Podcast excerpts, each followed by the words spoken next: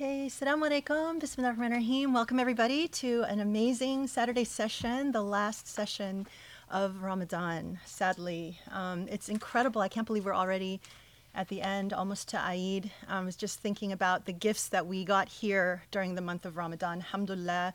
We finished Surah Al Nisa, we finished Surah Al Mujadala. Tonight, inshallah, um, we'll finish uh, Surah Munafiqun. Um, we launched the Prophet's Pulpit and Usuli Press. I hope you guys have all had a chance to get your copy. If not, please do. Amazing Eid presents. Um, I designed a T-shirt. The intellectual revolution has begun. So if anyone wants one, email me. They're about 25 bucks. We'll send them to you um, at cost. Um, so I, you know, I'm just, alhamdulillah, so so grateful. Um, and yeah, and so I'm making other cool merch too. So I'll let you know as soon as we get more. Um, but anyway, alhamdulillah, so much to be grateful for. Um, I took a lot of time last time, so I'm going to be really short today. I just wanted to share um, some really beautiful messages that I got. Um, you know, like, um, alhamdulillah, I feel like I am getting more and more messages as people find Usuli. Um, and like, what really strikes me is um, actually, let me tell this story. I this week I, I, went to the doctor with Mito, and it was really nice Muslim doctor here in Columbus. Um, we knew a lot of common people. We had talked about different things. He was not, you know, before aware of Usuli. So anyway, we were talking about different things, and I was excited to see him again because I wanted to bring him a copy of the Prophet's Pulpit. And so I handed it to him, and he was very happy, very grateful. But he was like, "Oh, you know, nice, okay, a collection of." Of khutbahs, and he, you know, wasn't like exactly overwhelmed. He didn't really know very much about what we do here, but um, he was like, Yeah, you know, I like listening to Omar Suleiman on my way um, during Ramadan and listen to what he does. And so it kind of struck me um, like, oh, okay, well, if someone is happy with listening to khutbahs from Omar Suleiman um, and, you know, gets a book of khutbahs, it's like, eh, you know, not that exciting a gift. So I thought, hmm, I, and I tried to say, well, you know, I think what we do here is a little bit different. It's a little bit more advanced, but, you know, I couldn't say very much and I didn't want to really like um, be annoying about it. So then, but it kind of like bothered me and it kind of stuck with me. And I'm like, okay, you know, what do I say to someone who is perfectly happy with Omar Suleiman khutbahs? Because I know what we do here is very different. You know, I've talked about, um, you know, Yaqeen Institute and their approach and, and how I really believe like what we offer here is something like, uh, you know, much more than just, um, nice platitudes. But anyway, I thought, okay, well, you know what? I should do a little bit of my own research. And so I decided to look up on YouTube and see what Omar Suleiman is talking about. And I watched a video where he was advising people about the five most important things that you should do during um, during the month um, during Lay- Laylatul Qadr. I left my phone over there. So um, from memory, they were something like, you know, remember that the night begins with Maghrib, and be careful what you say because if you say something wrong, you could lose that night with, you know, before right after dinner. You could be having a conversation and you could like make a bad joke or you could say something that's really wrong and you would lose the evening. So remember, the night begins after Maghrib.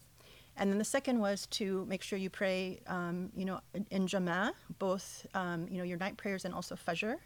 And then, you know, several other things. And they were all like very ritualistic. And by the end, it was like the theme was not take the time, you know, itikaf was not about, you know, isolating to connect with God, but it was just to isolate and prevent yourself from sinning so you would lose the night. And I felt like, you know, um, so much of what we talk about here is developing your relationship with God. And, you know, the point of like, you know, whether it's isolation or prayer or all of that is not to avoid sin so you ruin the evening, but so you actually develop your relationship with God. And so I felt like it was such a different message and it was striking to me because I hadn't really listened to very much of Omar Suleiman. I mean, he's obviously a very nice man and, you know, very well intentioned and everything. So I don't mean this to say that there's anything, you know, bad about him, but it's like a very different approach than what we do here. And like I, you know, was mentioning to someone, um, you know, like I feel like what we give people is, you know, not just a whole comprehensive view, but also tools. So, like, if you think about even the incredible khutbah that Sheikh gave, gave yesterday, um, it's called, you know, is your dignity founded in God or is it founded in your ego? And it's important because it's not just about you know a message but it's also like tools you know so these are like sheikh was talking about you know ways for us to even self-evaluate and check ourselves do you feel this way? Is your reaction this? If someone tries to correct you or tell you something, what is your reaction? Um, you know, these are like indicators for us that are extremely powerful, you know, so that we can reflect and we have the tools in the empowerment to make a change ourselves. Um, you know, and so when we talk about even the way we approach like the surahs, you know, and we learn that For example, you know, Surah Nisa is where God is giving us a moral lesson, but then also the tools and you know an example of how to apply them.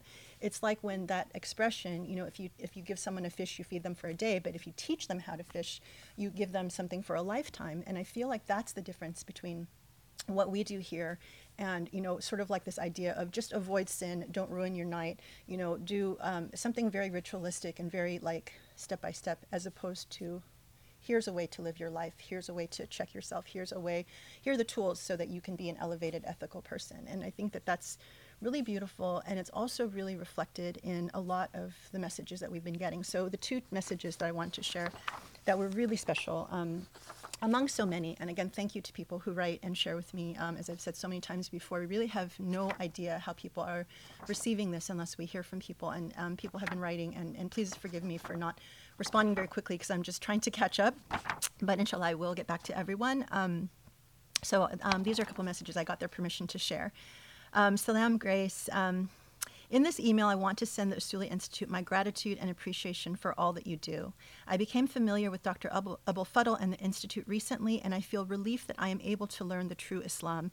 I feel that I can finally incorporate a sense of spirituality and connection with Allah in my healing journey. I live in Canada. I was, however, born and raised in a refugee camp in Iraq after my parents fled Iran during the Iran Iraq War in 1979. I came as a government sponsored refugee at the age of 14. My family has endured many hardships, having lived in refugee camps for 22 years. My father and other family members were also shot and injured in 2007 by U.S. soldiers in Kirkuk, Iraq, two days before my brother's wedding. At one point in my life, I viewed Ayaan Hirsi Ali as a role model after reading her books because she shared some real stories of abuse which I could relate to. While growing up in the camp, I remember imams screaming during Friday sermons, telling the men, Shame on you if you let your wives go to school, and so on. Thus, I grew up associating this type of rhetoric with Islam. Alhamdulillah, at some point, I was able to distinguish Islam from the abuse of women I have seen in my life and many other issues facing the Muslim community. There's so much suffering in certain parts of the Muslim world due to war, poverty, exploitation, etc., and yet our imams and educators focus much of their time on ritual. Dr. Abou El Fadl is the first scholar that I have heard talk about issues of injustice facing Muslims in his sermons. He reminds us that Allah sees the injustice we face. Um, uh, thank you so much. I just wanted to say how grateful I am to be part of the Usuli Institute community, and I hope to meet you in person one day, inshallah. May Allah bless you for all your efforts um, again, just you know, like the focus on ritual just doesn't help. And alhamdulillah, when we get messages like this, um, this second message is um, also to me just um, encapsulates really the purpose of, of what we do here. And and I hope you see what I mean. Salam grace, inshallah. I hope these last days of Ramadan are blessed, full of God's mercy and forgiveness for you, Sheikh, and your whole team. And may God allow us all to experience many more Ramadans. First of all, the Prophet's pulpit is incredible. I'm finding it hard to put down and focus on work. My husband ordered a copy to share with our local library, and I plan to buy more copies to gift to friends. I wish every Muslim in the world would not only read it, but really internalize its profound messages. But that's not why I'm reaching out. I wanted to share with you the feeling of empowerment I feel right now thanks to the Sheikh's work. I think for the first time ever, I truly feel confident that Islam is a beautiful moral faith and I do not feel apologetic whatsoever. I wanted to share how I came to this realization. Today, I saw a comment on Facebook under a post bashing religion in, a post bashing religion in general. The comment essentially said, "Yeah, Muslim beliefs are so degrading to women and gay people to the extreme." Usually I read something like that, roll my eyes, and move on. But for some reason, I felt like, no, I need to stand up for Islam. That is wrong. The narrative is wrong. If I won't say something, who will? So I responded with this message. That is not what Islam teaches at all. Any individual who has these beliefs completely misunderstands the moral message of Islam, which stands for equality, justice, and empowerment of the disempowered. The problem is not with the religion, it is with the human interpretive agent who views the religion through their own hateful, bigoted, and misogynistic lens. They predictably replied that some Muslims force women to wear the veil, ban women from voting, blah, blah, blah. So I replied, Sadly, that is true, but again, that is not a reflection of the true teachings of the religion, but of the individuals corrupting the religion for their egoistic purposes. But yes, out of almost 2 billion Muslims, some are ignorant, just as is the case in all faiths. After I had this exchange, I sat with myself, and it dawned on me that I have complete confidence in what I said and complete confidence that what he said is dead wrong. That confidence, that certitude, that has come from listening to hours upon hours of the Sheikh's halakas and sermons that have brought the Quran to life for me, has allowed me to not only love my faith more deeply, but to feel empowered to defend it unapologetically.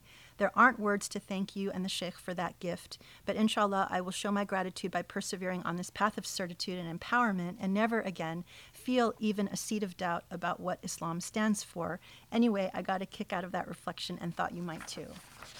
Oh my God, I was in tears reading that, and alhamdulillah, that like, what is a better gift? What is the whole point of what we're doing? And then to help even one person find certitude and beauty and confidence in their faith, empowerment in their faith. And so, I mean, that just encapsulates it all. And I hope, inshallah, if you're just starting with us on this journey or if you've been with us for a while, that inshallah you will also reach that because what more what more could you ask for and to receive a gift like that during ramadan it was truly another ramadan gift so anyway may all of you inshallah um, find your your faith and beauty and confidence and certitude in in what we're doing here inshallah if you don't already have it and um, you know inshallah you know i just wanted to wish everyone a beautiful eid and ramadan and i'm so excited for another session um, thank you for joining us بسم الله الرحمن الرحيم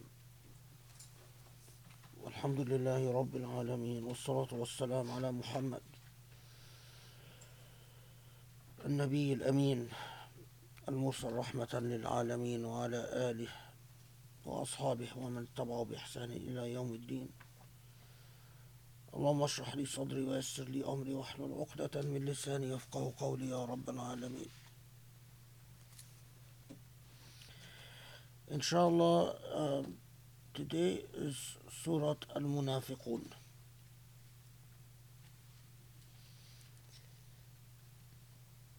Um,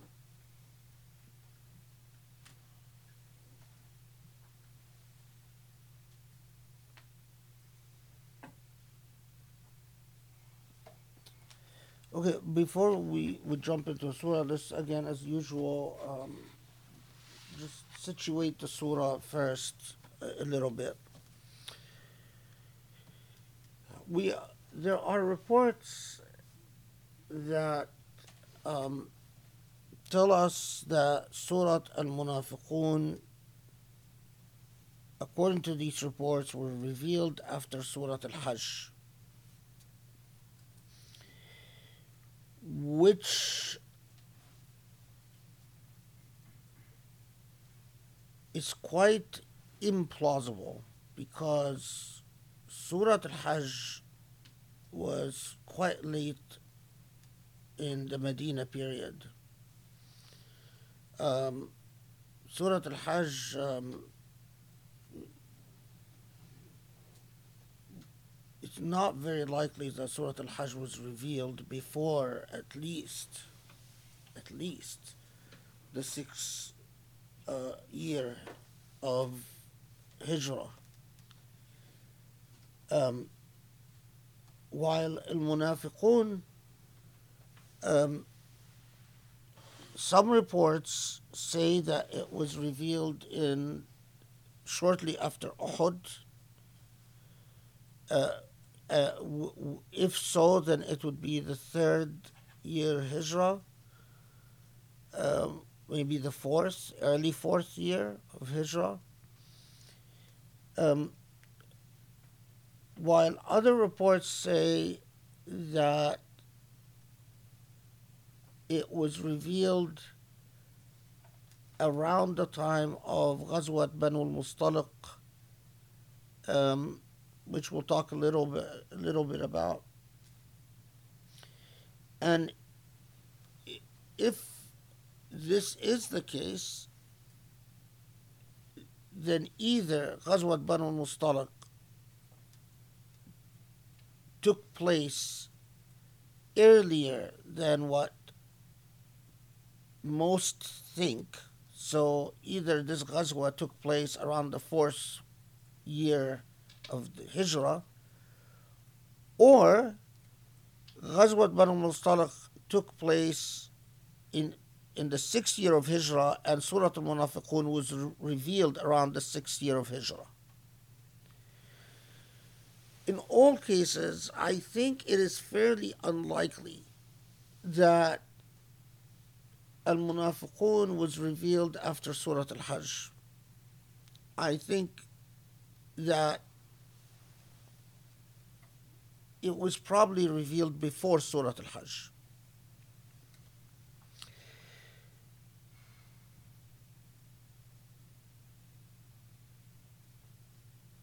As we will see in, in the course of our discussion,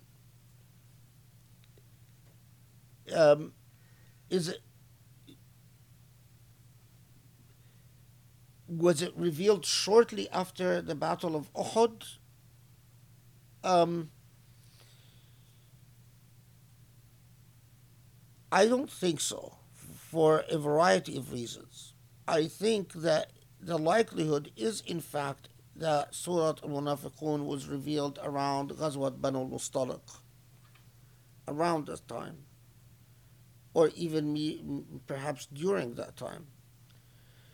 Um, but I do believe that Ghazwat Banu al-Mustaliq is not as late as many sources claim it was.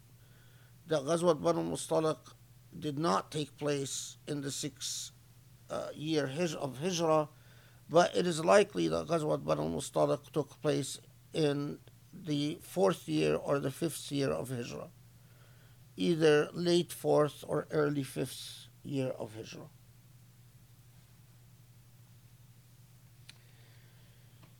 Um, we even have uh, an interesting report. I don't remember who was it that uh, narrated it.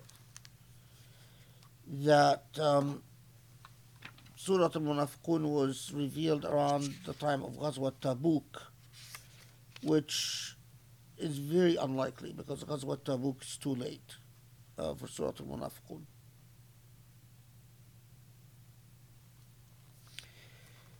Now,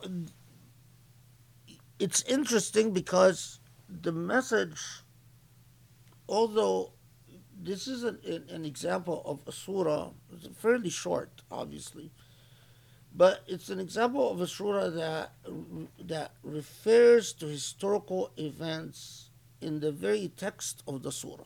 So the surah itself is referring to uh, historical events. So by doing so, the surah itself situates itself historically. But at the same time that it does that, the message of the surah is transcendental. It transcends historical circumstance, it is, transcends historical events. Um, it is indeed, as we will see inshallah, so transcendental that I think that this is in part why the the confusion that we get where you know some say it was revealed right after Uhud, some say it was revealed uh, around um, right after Surah Al-Hajj, uh, which would be, as I said, very late. Uh, others say, well, it was revealed around the time of Tabuk. Others say that it was revealed around the Banu Mustaliq, Ghazwat Banu Mustaliq. Um, you even get some that um, claimed that um, um Surah Al Munafiqun was revealed after um, um Ghazwat Al Ahzab, um, and so on and so forth. Uh, this, and when, when you I think this will become a, apparent, inshallah, as we talk about the message of the surah. But when when you see how remarkably transcendental the message is. Uh, the problem with nifaq is endemic. Um, problem with hypocrisy is endemic. Nifaq is hypocrisy, obviously. And indeed,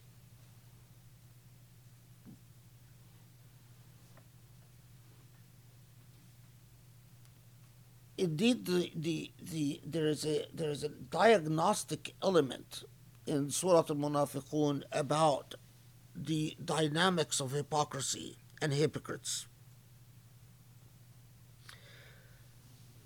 Hypocrisy is so common that it is as common in human beings as is lying, whether lying to others or lying to the self, because hypocrisy itself is a form of deception. If you pause and think, all human beings engage in a level, some degree of lying in their lifetime, whether lying to others or lying to the self or both. And most certainly, all human beings, or I should say, all believers, have elements of hypocrisy because they're elements of dishonesty, a degree of dishonesty. But yet, like dishonesty and hypocrisy, both hypocrisy and dishonesty are from shaitan. They're not godly elements, they're demonic elements. They're shaitani elements. And it is like toxic substances in the body. As long as you are, your body can cleanse and rid itself of toxic substances, actively fighting the buildup of toxicity within the body, you remain healthy and living. If you become incapable of cleansing yourself of this toxicity.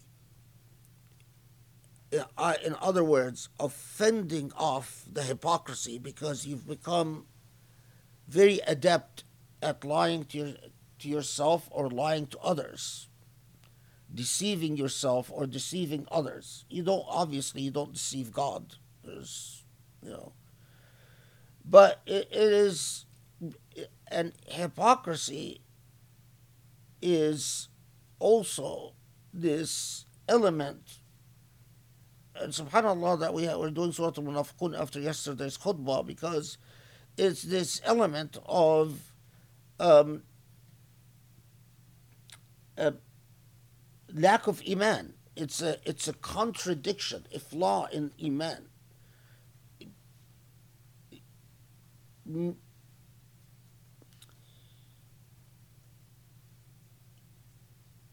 know, when Allah tells you that, as the Prophet ﷺ taught, that all human beings are equal in, in Allah's eyes, except by their Iman. It is indeed, uh, how do I put this? declaring one's iman, even your intellect telling you that for whatever reasons, whatever the circumstances in your life, that led you to say to yourself and to others, I am a believer. And you could very well be very sincere about this.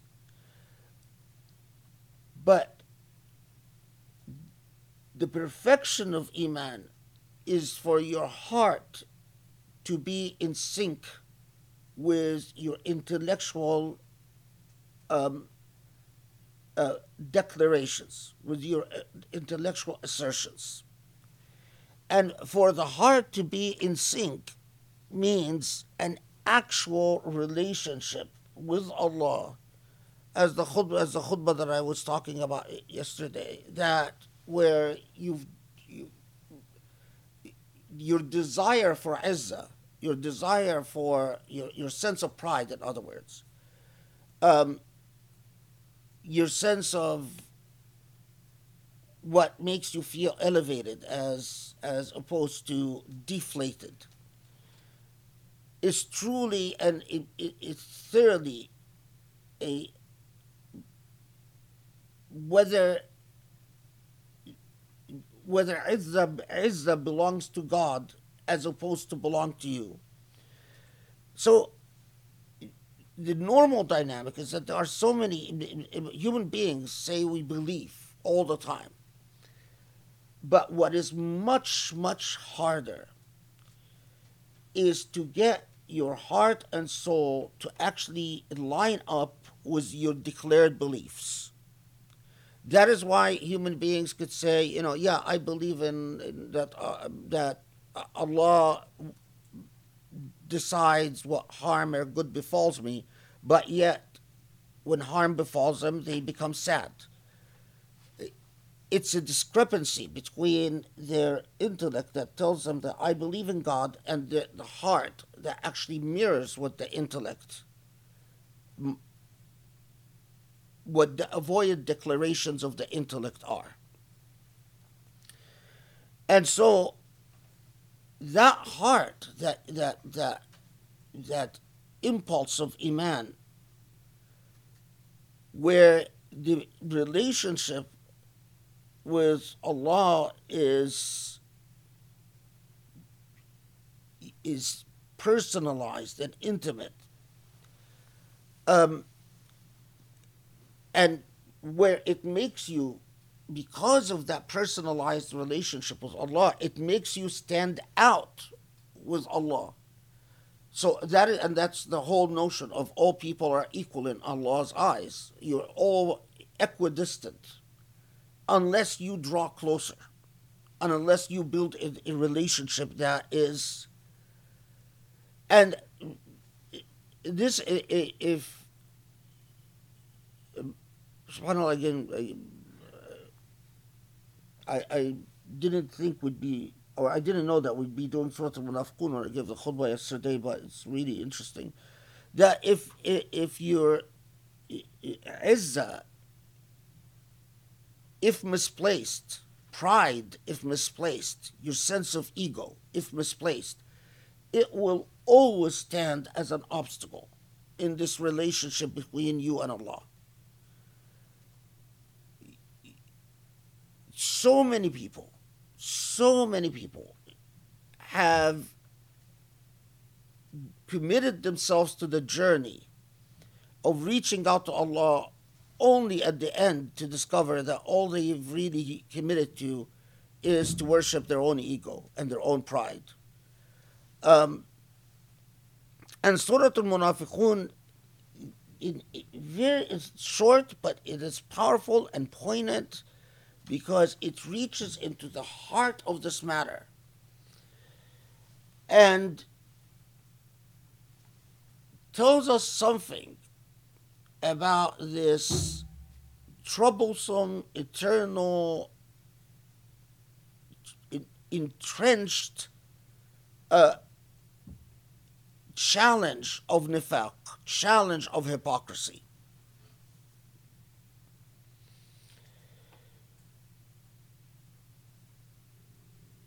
This Surah Al-Munafiqun is a good example of how understanding the historical narrative helps, but getting stuck at the with at the historical narrative. In other words,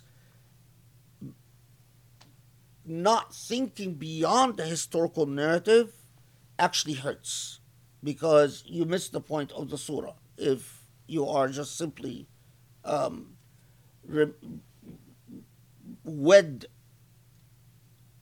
Surah Al-Munafiqun to the circumstances or the historical circumstances of the surah. Okay. So first, something a word about the, a bit of the historical narrative, maybe. Um,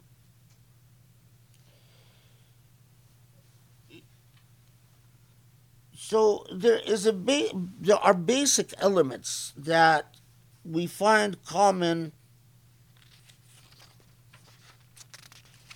with a considerable amount of variations, but uh, you know I'll stick with the um, um, and I'm I'm sure I remember things here and there as we okay. Um, all right. So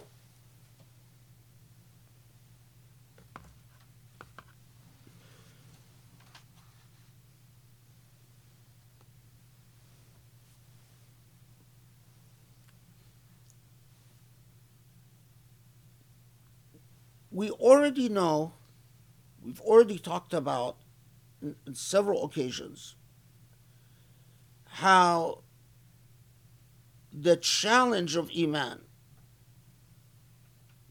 is that there are a number of figures, the, the most famous of whom is Abdullah ibn Ubay ibn, ibn Abi Salul. Um, but there are others. I mean, there are like um, uh, Wajd bin Qais, Mu'tab bin Qushayr, um, there's someone else that was on the tip of my tongue. He'll come to me. Um, Dakhsham.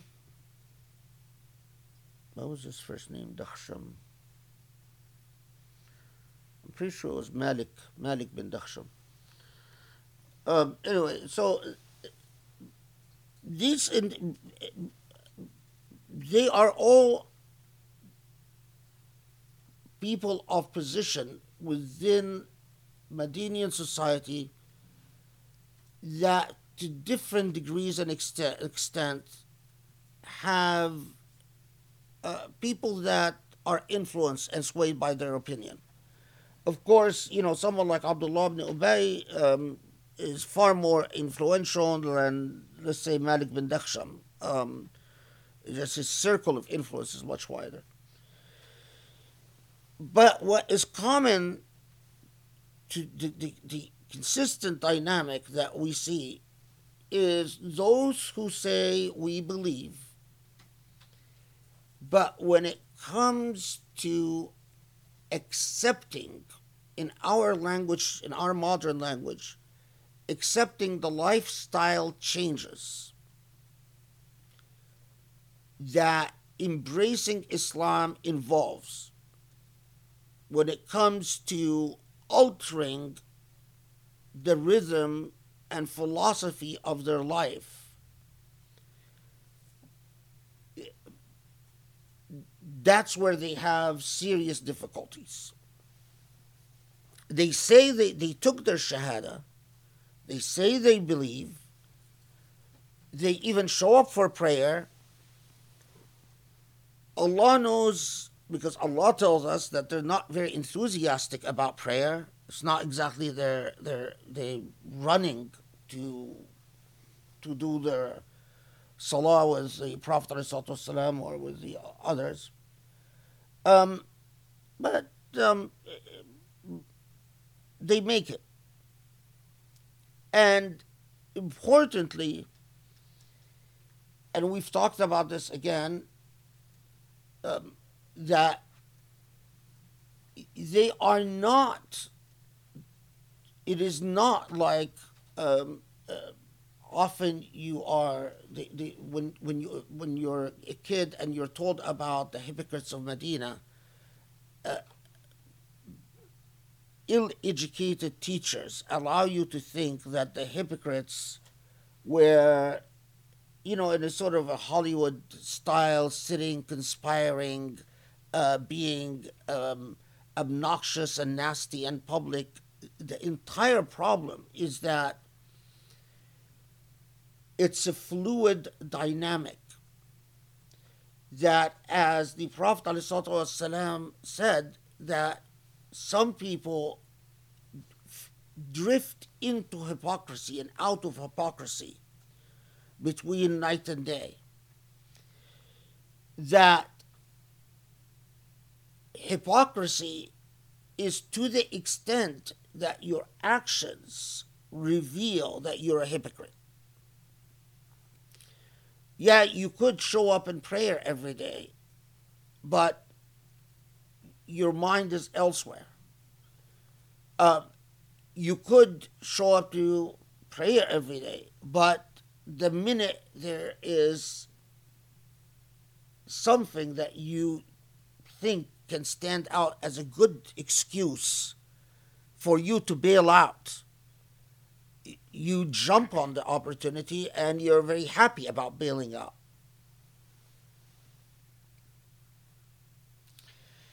So, and and this is the consistent dynamic. And if you remember, in the uh, what sort of leads to um, an escalation that is referred to in Surah Al Munafiqun itself is that you remember after the Battle of Uhud, the, there is, or in the in the in the events leading up to the Battle of Uhud, there is one third of the army withdraws from battle midway, and basically says, "This is a lost battle. We're, we're not going to fight it," and they they pack themselves up and they return to to um, um, to Medina and that this faction was led by Abdullah ibn Ubay. Now, Abdullah ibn Ubay, who, and I think we've talked or mentioned this before, Abdullah ibn Ubay, in particular, uh, before the Prophet ﷺ migrated to Medina, was posed to be declared the leader of Medina. And in other words, he, he was just in position to, to uh, become the leader of Medina when the, both, even his tribe, decided to alter their plans and to uh, instead give their allegiance to the to the Prophet والسلام, and Abdullah ibn Ubay was denied his leadership position because of that. But Abdullah ibn Ubay was a prideful man. He, he liked to be special. He liked to stand out. And if he was not treated as special. He would lash out, to put it simply. And so, among his habits was that when people would gather for Jum'ah, often people would gather even for any event like Eid prayers or um, according to some reports, even Taraweeh prayers, whatever. He would always stand around and sort of make a, uh, a theatrical, um, perform a theatrical act where he, after the everyone has become seated, everyone is seated, he would point to the Prophet, والسلام, and say, Here is your prophet from Allah.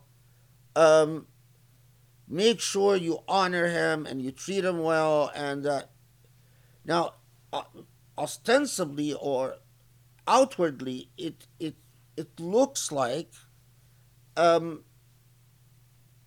a um, uh, what's the word I'm looking for? It looks like um,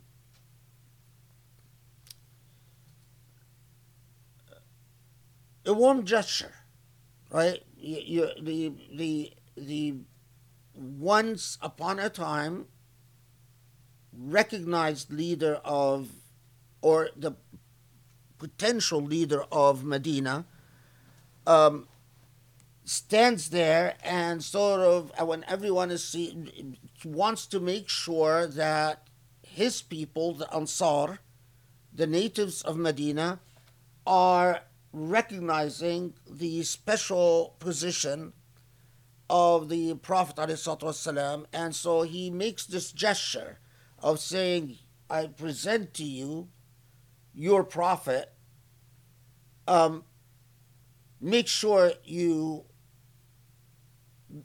but make sure that you listen to him and obey him and so on.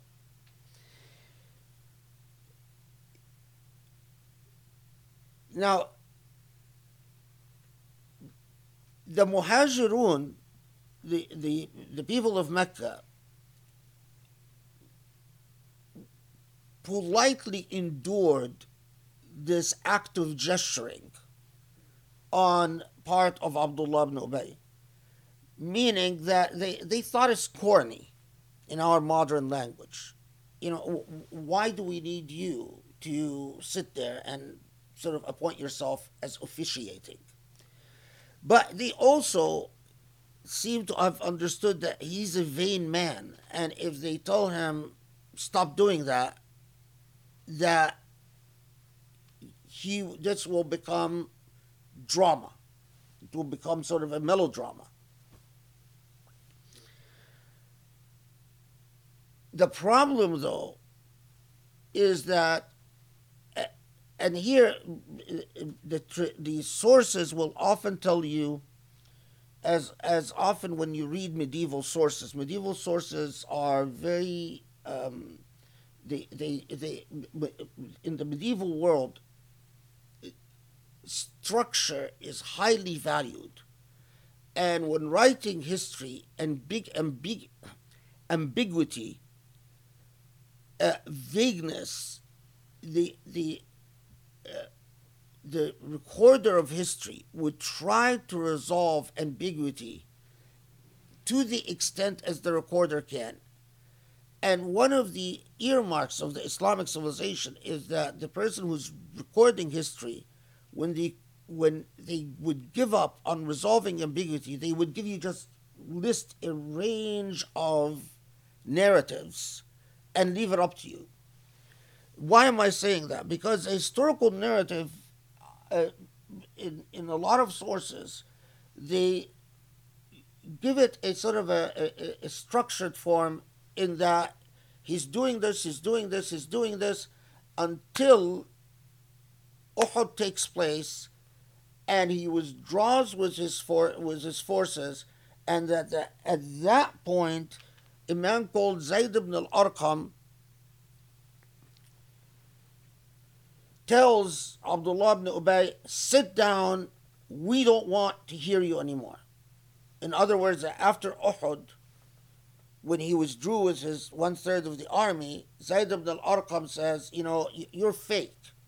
You, you, after having betrayed us like this, betrayed the Prophet like this, and betrayed us, you want to stand there and pretend like you're telling us, I present to you your prophet? Shut up. Just sit down. But of course, if you are reading your history carefully, there is a gap between the Battle of Uhud and the Battle of Banu al-Mustaliq. We are told that the events that precipitated Surat al-Munafiqun took place around Banu al-Mustaliq. So how could it be that he's told to shut up and sit down, but it continues brewing until it explodes around the time of the Battle of Banu al-Mustaliq? what is more likely from the variety of historical sources is that it was a gradual process. Everyone, or increasingly, people saw what he did as sort of theatrical and or about about his pride. No one appointed him to this officiating role. And although he offered it as a gesture of, um, like you know, I'm, I'm helping. See, I'm I'm supporting the prophet. But here's the thing: was it really about supporting the prophet, or really about his own pride and his own ego? And it is clear that even his own tribe, Al Khazraj, start increasingly see, getting tired of um, of uh, Abdullah ibn Ubay and his people, their double talk, and the fact that they they, they on the you know on the one hand they say yeah we're Muslims we believe we're we're we're we're with you in the cause, but on the other hand, their value system resists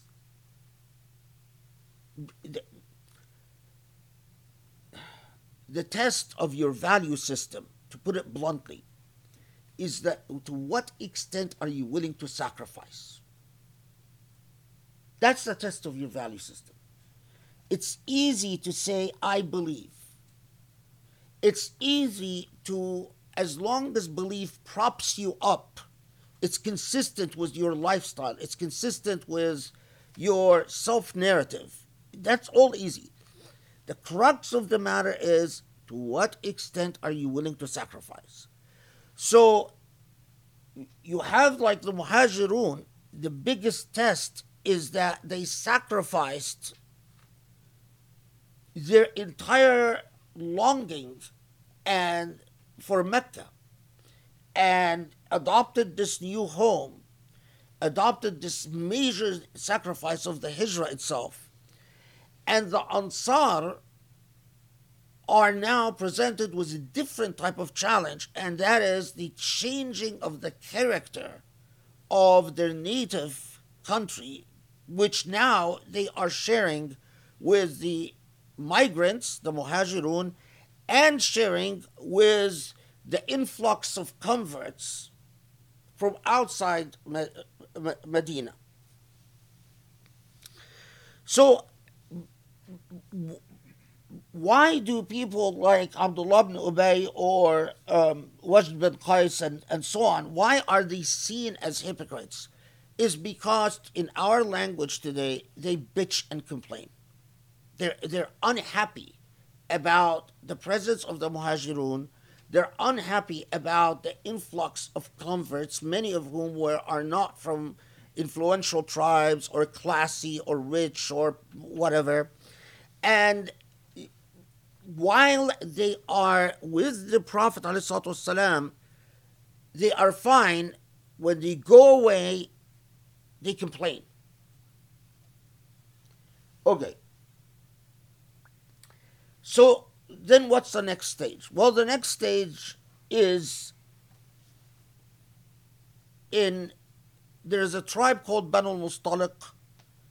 It's not an, an, influential tribe, but it's a it's a sort of a tribe that um, um,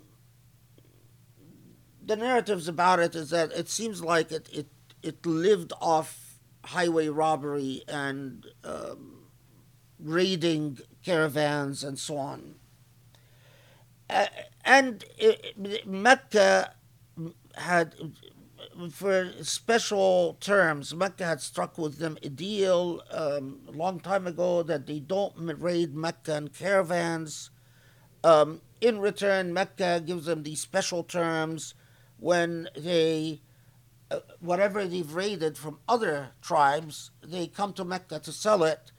Uh, Mecca gives them special terms and gives them access to the particular markets because Mecca had a whole range of markets, and the markets were like um, big events. I mean, m- markets were not just like an open market that's open all the time, 24 hours, uh, seven days a week.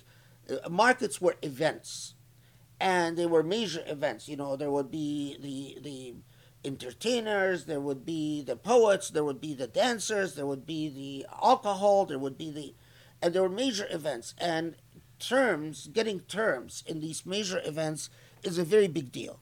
Where, where, you know, location is a very big deal. Like wh- where you get to set up shop. Um, whether you, you know, everything from even, even like how high the stage you're on to offer your, your uh, material or uh, even the reputation of the of the trading stall you're in, whether someone famous of such and such tribe used to own the stall in the past, and then now you get to sell from the stall. So everything mattered. And so anyway, Banu Mustaliq had, but then the Prophet والسلام, who especially after the Battle of Uhud is aware that so many Arab tribes are thinking to himself, well, if Muslims are defeated, maybe it's a matter of time before we, you know, they, they can add defeat always emboldens your enemies. Defeat always is a boost to your enemies, as it is a, a, um, a strike to your morale. So the Prophet ﷺ gets wind through the, the network of uh, spies that he has that Banu al-Mustaliq are organizing to wage a raid. Um, and then whether it was in coordination with Mecca or not, I mean, probably Mecca knew, did knew and did coordinate, but they were, and so knowing that if he waits around until they, they allow Banu Mustaliq to, to attack first, uh, they are at a defensive disadvantage. He organize, organizes a, a unit that strikes against Banu Mustaliq and defeats him first. Um, okay. Now, however, in this in the events uh, leading up to this short-lived battle um, there are a couple of things that that and again i mean it, it, i'm um, when when i'm when i'm pause or hedges because I, there there is just so many different narratives that um, um, but so I, am if I synchronize between these different narratives, there is clearly something that transpires, something that happens that creates tension between the Ansar on the one hand and the Muhajirun on the other hand around the Battle of Banu Mustaliq. A lot of the narratives tell you that they start fighting over uh, uh, water, uh, a well, um, spring of water, and that um,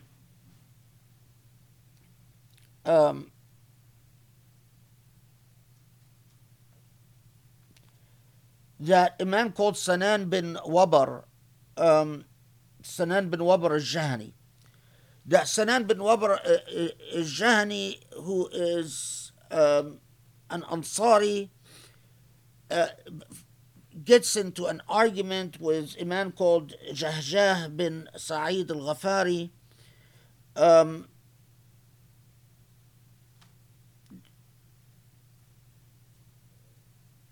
Sanan is is the is the Ansari and Jahjah is the Muhajiri. Yeah, that's right. Okay, so Sanan is is the Ansari, and Jahjah is among the Muhajirun, in other words, Meccans. So one of them strikes the other. And at that point, um, Sanan calls upon the Ansar, you know, to, to come to his aid, and Jahjah calls upon the Muhajirun to come to, the, to his aid, and they nearly go to blows. And when the, the, the Prophet, ﷺ, of course, intervenes and says, What are you doing? You're returning to Jahiliyyah? And, and resolves the fight or resolves the dispute between um, uh, uh, the, the, the, the, the skirmish or the fight that took between the two. But again, purportedly, when the news that a skirmish has taken place between the Ansar and Muhajirun reaches Abdullah ibn Ubay,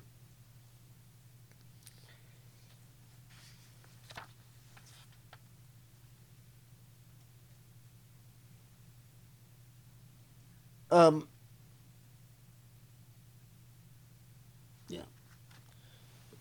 Okay, so I'm going to tell you the, the, the finish the main the, the main narrative and then introduce some variations on it. Anyway, so when the story reaches Abdullah ibn Ubay, Abdullah ibn Ubay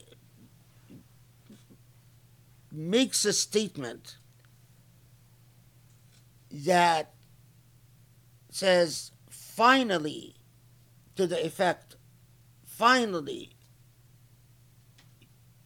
this is he sees in this a a I don't it's not a, an omen because he, from his perspective it's good news um, that the the whole episode of uh, Muhajirun being in Medina and etc. It, it's about to lift, and he says what is a statement that is very widely recorded. Um, والله إذا رجعنا إلى المدينة ليخرجن ليخرج ليخرجن الأعز منه منها الأزل that if we return to Medina now is the time that the the honorable ones the honorable ones he, by by that he means the natives will finally kick out the refugees al azal or the lower people, the lower caste people, meaning the refugees, i.e., the migrants. And that stories tell us that the, the, this statement, this offensive statement, that finally we're going to kick these losers out of Medina reaches the Prophet.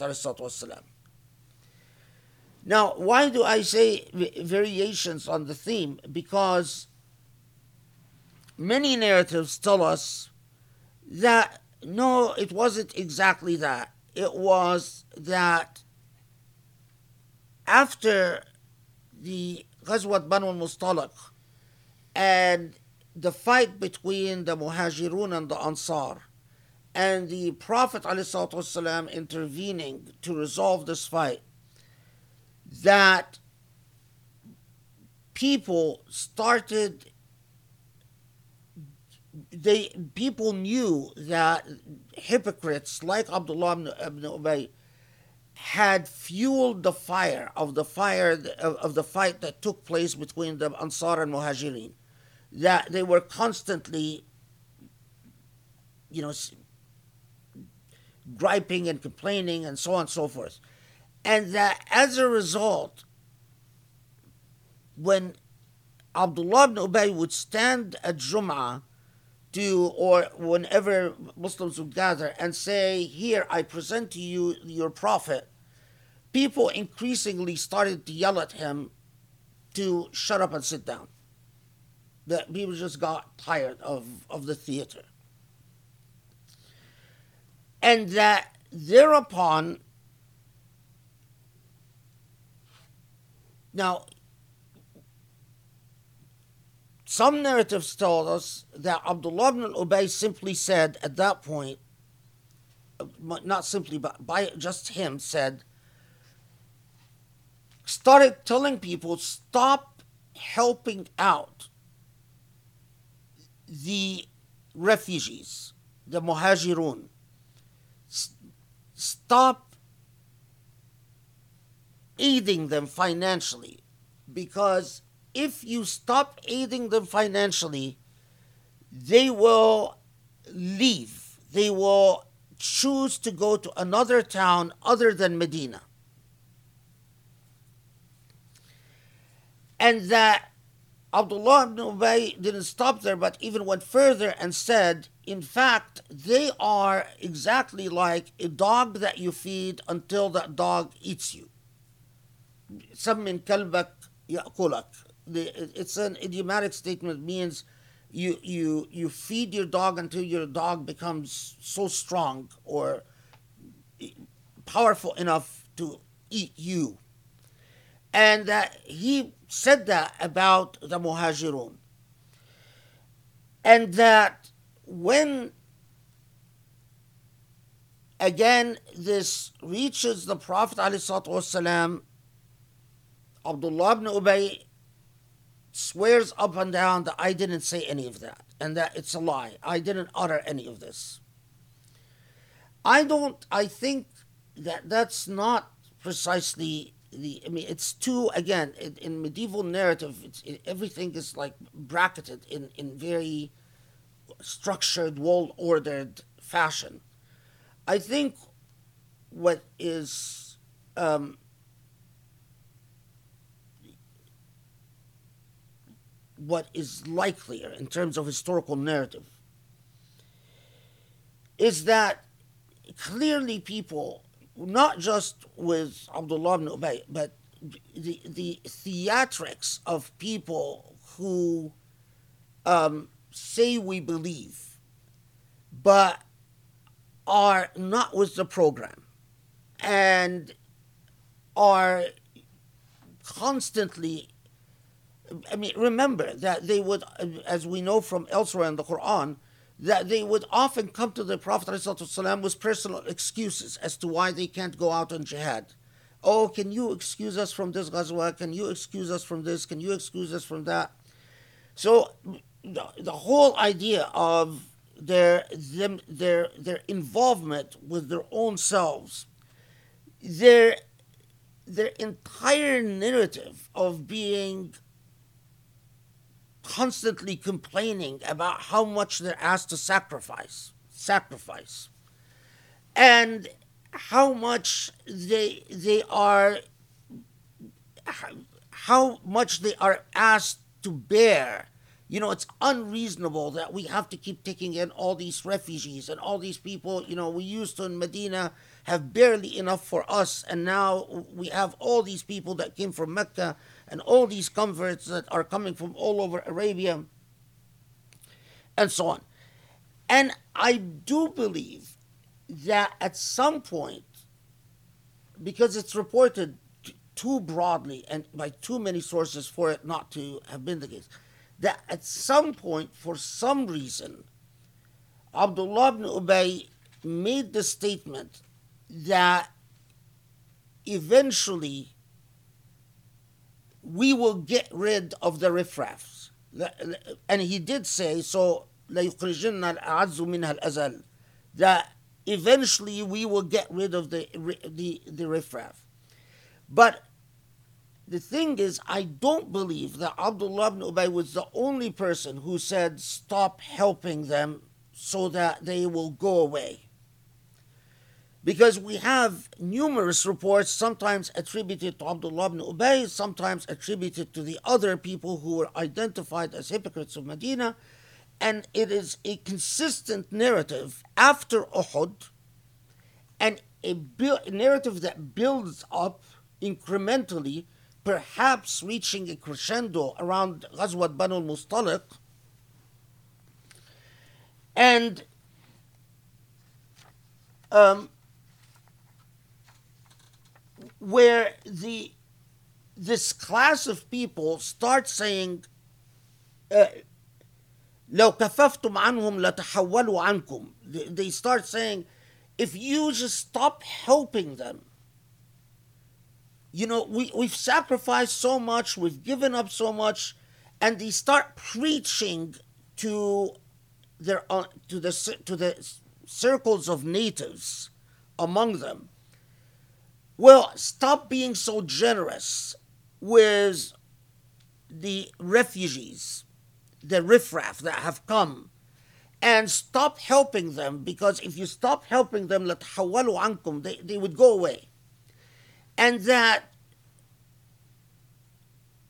although it's attributed to different people probably Abdullah ibn Ubay it's consistent with his personality to say something like um, um, um,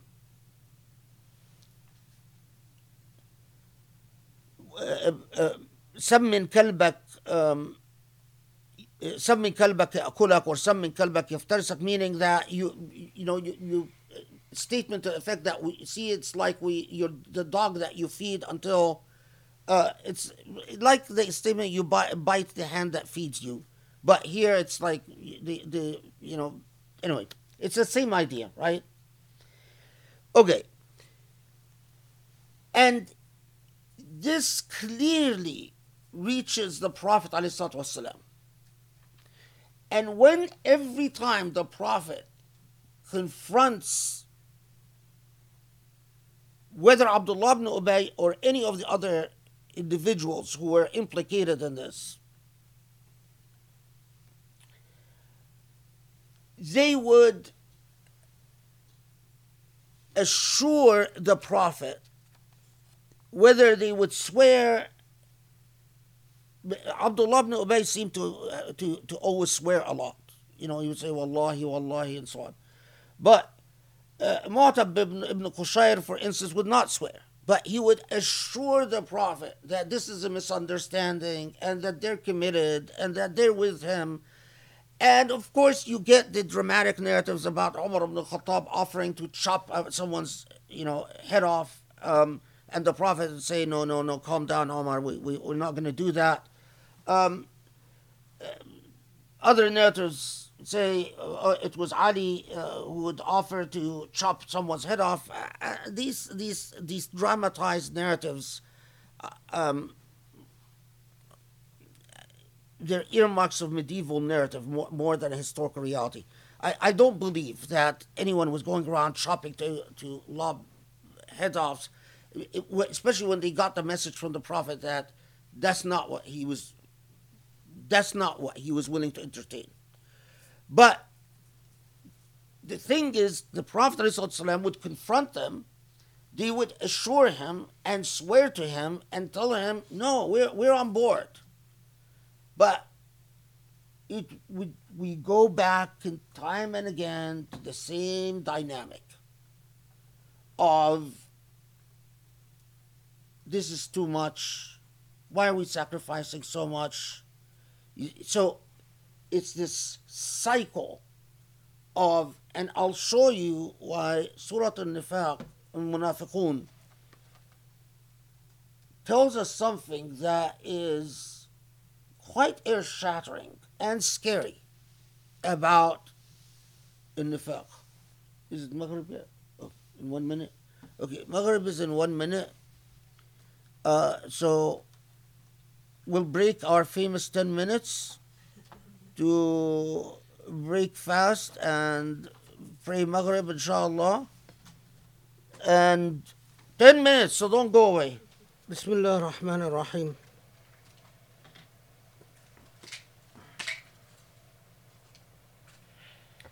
You know, although um, this really belongs to um,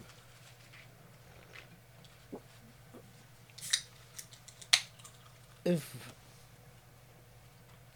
Allah Alam, it's in Allah's hands. If if we do the Sira project, um,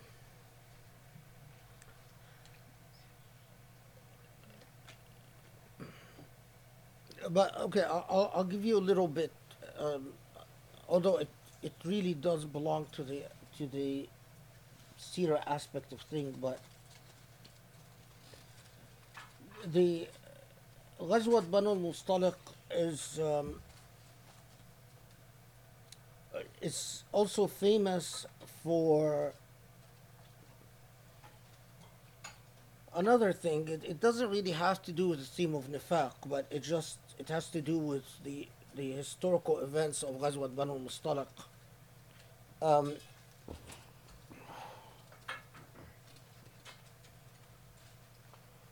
and that is the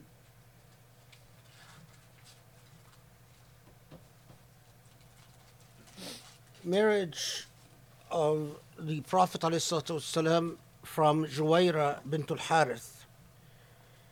Um, I, I, I'm I'm hesitating because I, I I'm I'm worried about it this being a digression that's a bit too far. Um, but okay, so so th- there you have two different narratives about Juwaira bint al-Harith. Um, Juwaira bint al-Harith was one a woman that belonged to the tribe of Banu al-Mustaliq. And um, her she was married to um, um,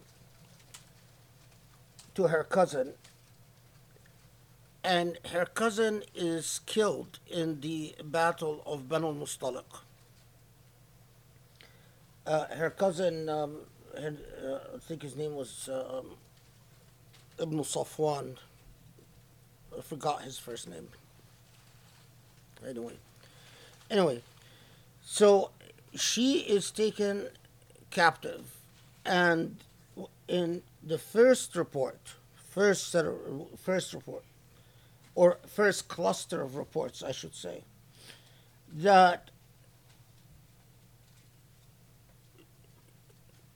as a cap, uh, uh, consistent with the practice at the time, captives of, captives of war are enslaved, and she is enslaved by Thabit ibn Qais, and We're having sound issues on this. We need to restart. uh oh, devil attack.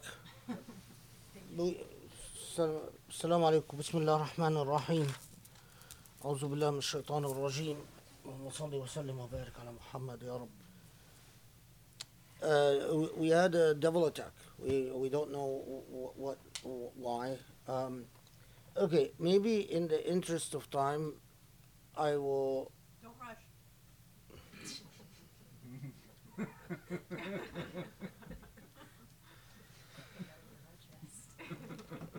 Okay, uh, I won't rush, but I postpone. I postpone the story of Juwairiya, as uh, Rami reminded me. It's, uh, uh, uh, it's the the more correct pronunciation of her name is Juwairiya. Anyway, I'll, I'll postpone the story of Juwairiya. Maybe we'll do it at the end, rather, um, so we can get into the the heart of Surah Al-Munafiqun itself. So we we set up the the context now. Let, let's see so, it, it, the start of the surah gets to the heart of the dynamic. إذا جاءك المنافقون قالوا نشهد نشهد أن إنك لرسول الله. والله يعلم إنك لرسوله. والله يشهد. والله يشهد إن المنافقين لكاذبون. اتخذوا إيمانهم جنة. فصدوا عن سبيل الله انهم ساء ما كانوا يعملون so the critical issue is that every time that these folks are confronted with the inconsistencies between their avoided belief, the, the, the statements of their beliefs,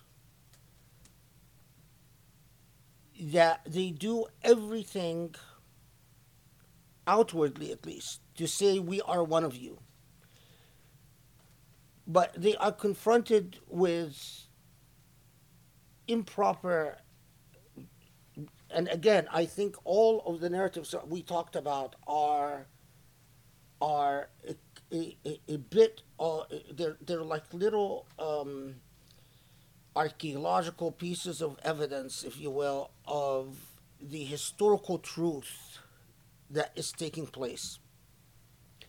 That whether they are complaining about how much the burden that has been imposed upon the natives from the incoming migrants, or when they go a step further and say, you know, if we stop helping them, they will just go away, as Surah Al-Munafiqun itself tells us. That stop being so generous and the the evidence is that the, the, this type of argument that well you know or we embolden them because we have been so generous and so kind so they've taken advantage of us. I mean if you reduce it to its human terms. You find all of it re- relatable and natural. That they've taken advantage of us. Um, or even the the crass statement that well you know you, you, the you feed your dog until your dog gets to a point of being strong enough to attack you um, all of it consistently when they are confronted they don't care very much about whether um, I'm sure. Whether Zayd ibn al-Arqam or Abdullah ibn Ubay, the, the son of of the head of the of the hypocrites, Ibn Ubay himself, who was a good Muslim, converted and was actually a, a devout Muslim, they don't care whether they are uh, believe them or not. They go around them and go to the Prophet والسلام, directly. Now, subhanAllah, again, I mean, subhanAllah that we, we get the munafiqun right um, after uh, uh, Mujadala. Because in Surah Al-Mujadala, and I forgot to, to mention this about Surah Al-Mujadala, one of the things that they say about the Prophet ﷺ is that they say he is udhun. Udhun means udhun meant someone who is easily swayed, can be influenced left, left and right. And in Surah Al-Mujadala, the surah you know, says, we Allah knows that you are saying that this about him. But indeed, this is only your own egos that think that you're deceiving anyone. You don't deceive anyone.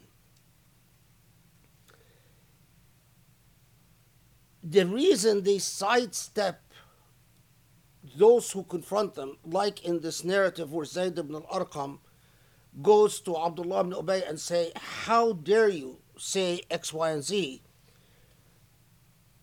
The response is not to Zayd. The response is to go around to the Prophet directly.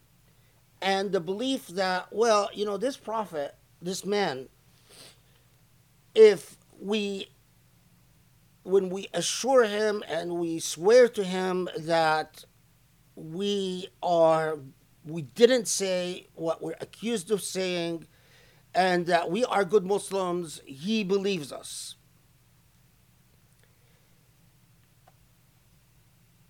The indications are, all indications are, is that the Prophet ﷺ did not believe them. And the Prophet ﷺ knew exactly that they are what who they are but their own arrogance, their own ego, which, as we will see, makes them consistently misread the situation. And part of misreading the situation is indeed believing that they're fooling anyone. Most important of all is fooling the Prophet himself. So they, whether Halaf is someone who's constantly swearing like Abdullah ibn Ubay, or those who would just simply go and say, "We didn't say what such and such person say," saying they're lying. They we we now in you find some interesting discussions about whether they knew, like when they would go and say, "Oh, the, the, these people are are attacking us," and, and and so on. I don't believe, as some have argued, that it's it, it, wasn't a. Sometimes you actually believe your own lies, as we will see the allusion to this in the surah itself. That you become, you have, shaitan has allowed you to deceive yourself so often that truly your your Islam is nothing more than a thinly veiled camouflage for your own egoism and your own comfort zones. And like in Surah Al Mujadala, we find again this allusion in Surah Al Munafiqun to in one qira'ah اتخذوا أيمانهم they, they have taken their their oath their shahada as a junnah as a, and as we said junnah is a, what you use to hide behind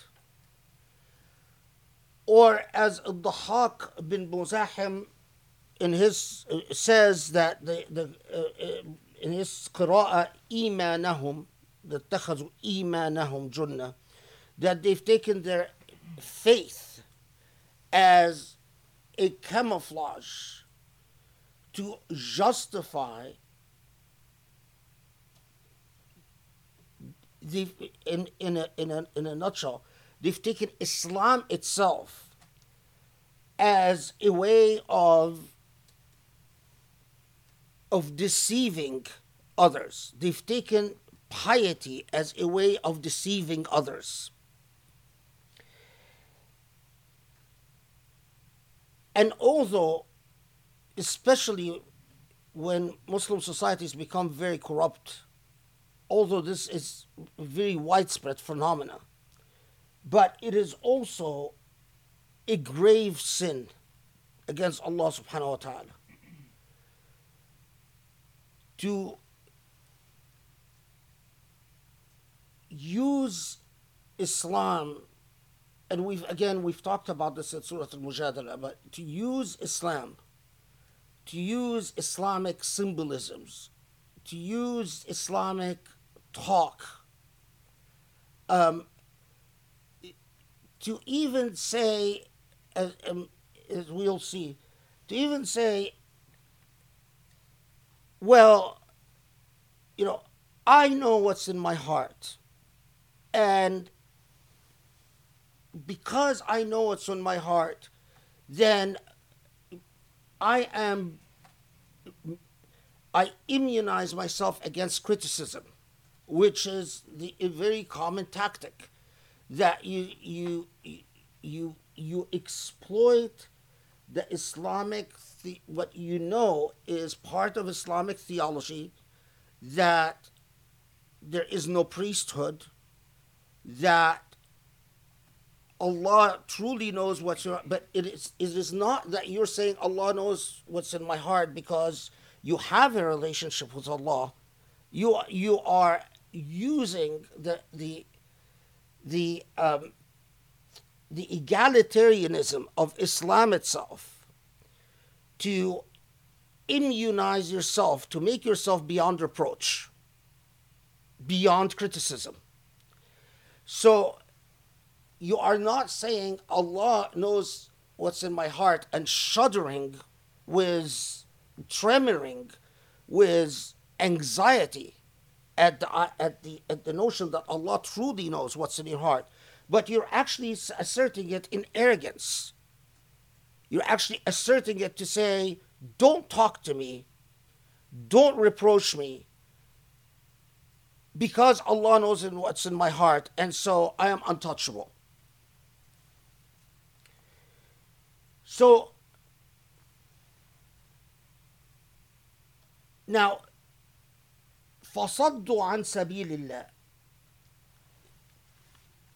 so say as um, Muhammad Asad translates it as oath and we've talked jun uh, imanahum or imanahum it's either made their faith or their oath a cover for their falseness and they turn others away from the path of God فصدوا عن سبيل الله okay what is the sudud here if you think about it, yeah, in narratives that, you know, someone could say, oh, you know, don't help them and they will go away. Or, you know, uh, there became like dogs that we helped until now they've, now they're, they're vicious against us. Or, yeah, that in part is the sudud. But think of the dynamic of of hypocrisy itself because as we say that the the the what we rely on is not خصوص السبب but عموم المعنى that we, we don't rely on we don't limit the meaning of the text to the historical event but we go with the with the language of the text in its generality. We rely on the gener- on the generality that we read in the expression of the text itself. So think of the sudud here on sabilillah. So on the one hand, yes, there is the, the sudud in the sense you are actually advocating what uh, are subversive calls. But and this is again this is this is actually pointed out uh, in in in numerous texts that the a society plagued by dishonesty the the the, the real sin of the munafiqun is that they entrench in society a, a lack of clarity and the acceptance of dishonesty and double talk that when they say things or they act in ways that raise serious questions. And then they go talk to the Prophet. And because the Prophet doesn't kick them out of Medina and the Prophet doesn't execute them, as one of the famous narratives is that when some when some uh, it doesn't matter who you know most of the reports say it was Omar when the suggestion is made like why don't we just put these people to death and the Prophet ﷺ says, I will not have it said, you know, it will not be the case that uh, people get the message that Muhammad goes around killing his followers or killing his people. The fact that the Prophet refuses to take action against them, then they go back into society and weaponize that as somehow a tacit acceptance by the Prophet of their behavior, which is exactly what would happen.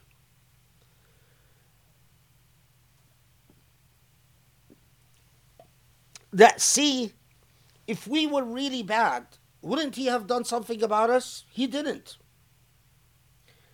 So, if he's not complaining about us, why should you complain about us?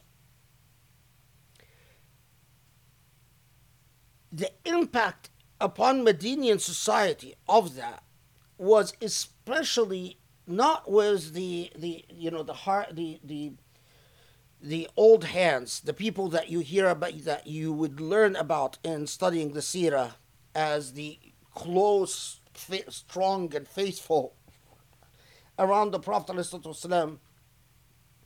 But Hadith al-Ahd bil-Islam, those who had converted, was one of confusion because it requires a, a, a certain level. Either you are in the close proximity of the Prophet ﷺ to be in the know.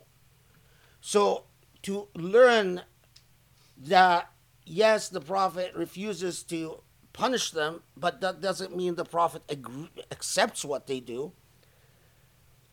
Or that you would have a level of sophistication in terms of the way you understand morality and ethics that just be that while they have not committed an offense that justifies taking criminal action against them, that does not mean that their behavior is not reprehensible. The difference between the application of criminal penalties and moral condemnation that requires a level of, of sophistication. Well, a lot of the Bedouins that were converting in the vicinity of Medina to Islam did not have that moral sophistication. And indeed, the role of the munafiqun, especially in the events that are going to lead to the very trying circumstance of Ghazwat al-Khandaq, is proving to be quite taxing. And that is precisely why, although we are, you know, it, it, it's always, again, typical of medieval narrative, it's always packaged into, uh, you know, so, uh, like for instance, one of the narratives that you need is that uh, first Omar goes to the Prophet and says, if you would only command me to strike his the neck of such and such a person, I would. And so the, and the Prophet would then say, if I would have commanded you, you would have done it. And Omar says, yes, I would have done it. Then comes the second person, and you have the same exact narrative takes place. If I would have commanded you, would you would have done it? Yes, I would have done it. Then comes the third person. This is very typical of medieval narrative. This sort of staging of events. Now, the, the staging of events, though, represents a historical truth said in a medieval packaging. And the historical truth is that there are repeated complaints, repeated questions. Time and again, people are coming and say and say and saying, what do we do about these people? The, they're caught doing something wrong. We confront them. They go around us. They go to you. They swear that they are Muslims or they tell you where we didn't do it.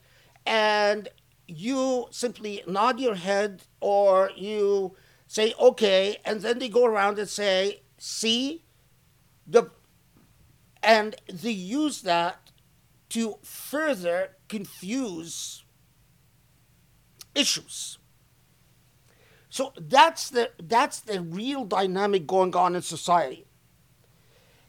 And subhanallah, Surah Al-Munafiqun we know that the Quran is capable when it wants. Allah subhanahu wa ta'ala is capable of naming names when Allah wants. And we know that there are individuals whose names were named. And we know, for instance, like when Allah talks to the Prophet about his companion in the cave, We know that this companion is Abu Bakr. We know when it says Tabbat yada Abi Lahab wa Tab that he's talking about Abu Lahab. We know that when um, the Quran mentions the Prophet's adopted son by name, that Allah mentions is here. Surah Al-Munafiqun describes the dynamic but doesn't name names. It, it describes the dynamic, but it doesn't come and say X, Y, and Z are the people that we're talking about. And furthermore, look into the hadith literature. You will not find in the hadith literature a hadith where the Prophet ﷺ says, Let me tell you who the munafiqun are. But you will find many transmissions in which it is the actions of people that single out single them out in the inherited memory of the ummah as the munafiqun. In this, in itself, is a remarkable wisdom. Because if the point of the Quran was to solve a historical challenge confronting the Prophet, and that's it, then Allah would name the munafiqun and we would all be done. And we'd like say have a list of the munafiqun. Okay, thank you very much. Now we know who the pariahs are. But what would be served from that? What would be the lesson given to generations? The whole moral lesson is that you as a community and you as individuals learn to scrutinize whether individually or collectively who in fact uses faith as a camouflage for immorality, for lack of commitment, who is in fact says what they don't do, there is a huge discrepancy between their avoided beliefs and their actual actions. The value system that is affirmed through their behavior or lack of behavior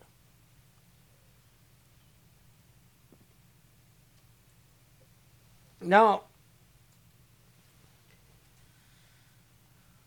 the description of the munafiq is chilling. Look, وإذا رأيتهم تعجبك أجسامهم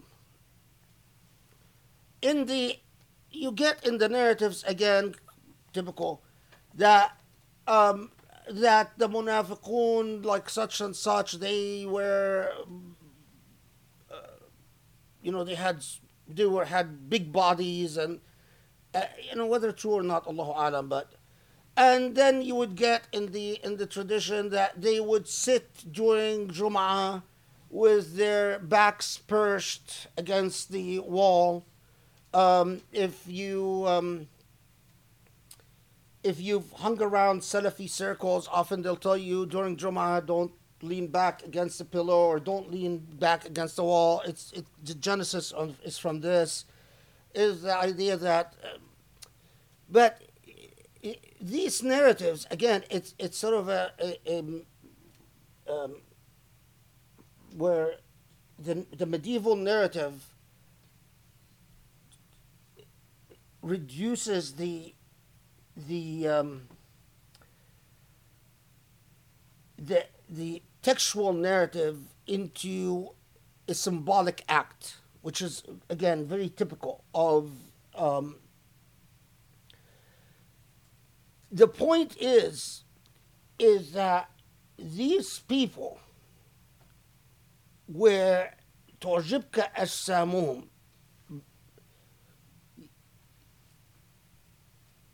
They were unlike the people who were coming to this faith, often from one sacrifice to another in a very gritty process of um, uh, uh, working for a cause.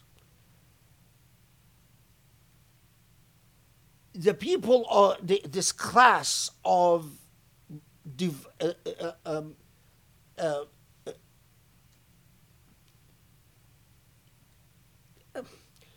this class of people, the, the hypocrites, um, are very much concerned with their appearance.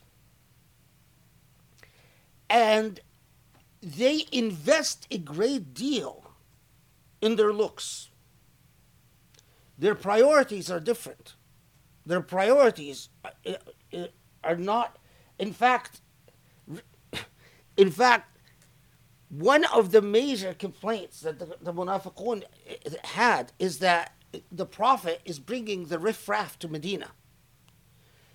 One of their major complaints, and eventually they go and build a whole masjid because they are turned off by all the poor people that are praying in the masjid in Medina.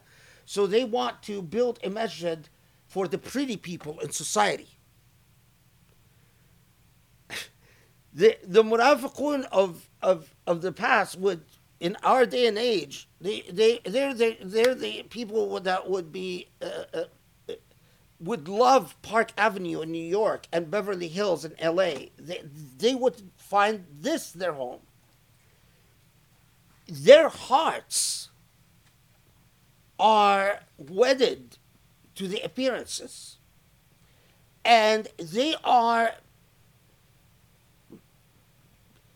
they don't see they, if you do a deep dive in the Sirah, the thing that strikes you is the extent to which all of those who eventually, in the collective memory of Muslims, become known as part of the camp of Nifaq, is the extent to which they just don't understand or they don't quite buy or they don't ever completely sign on to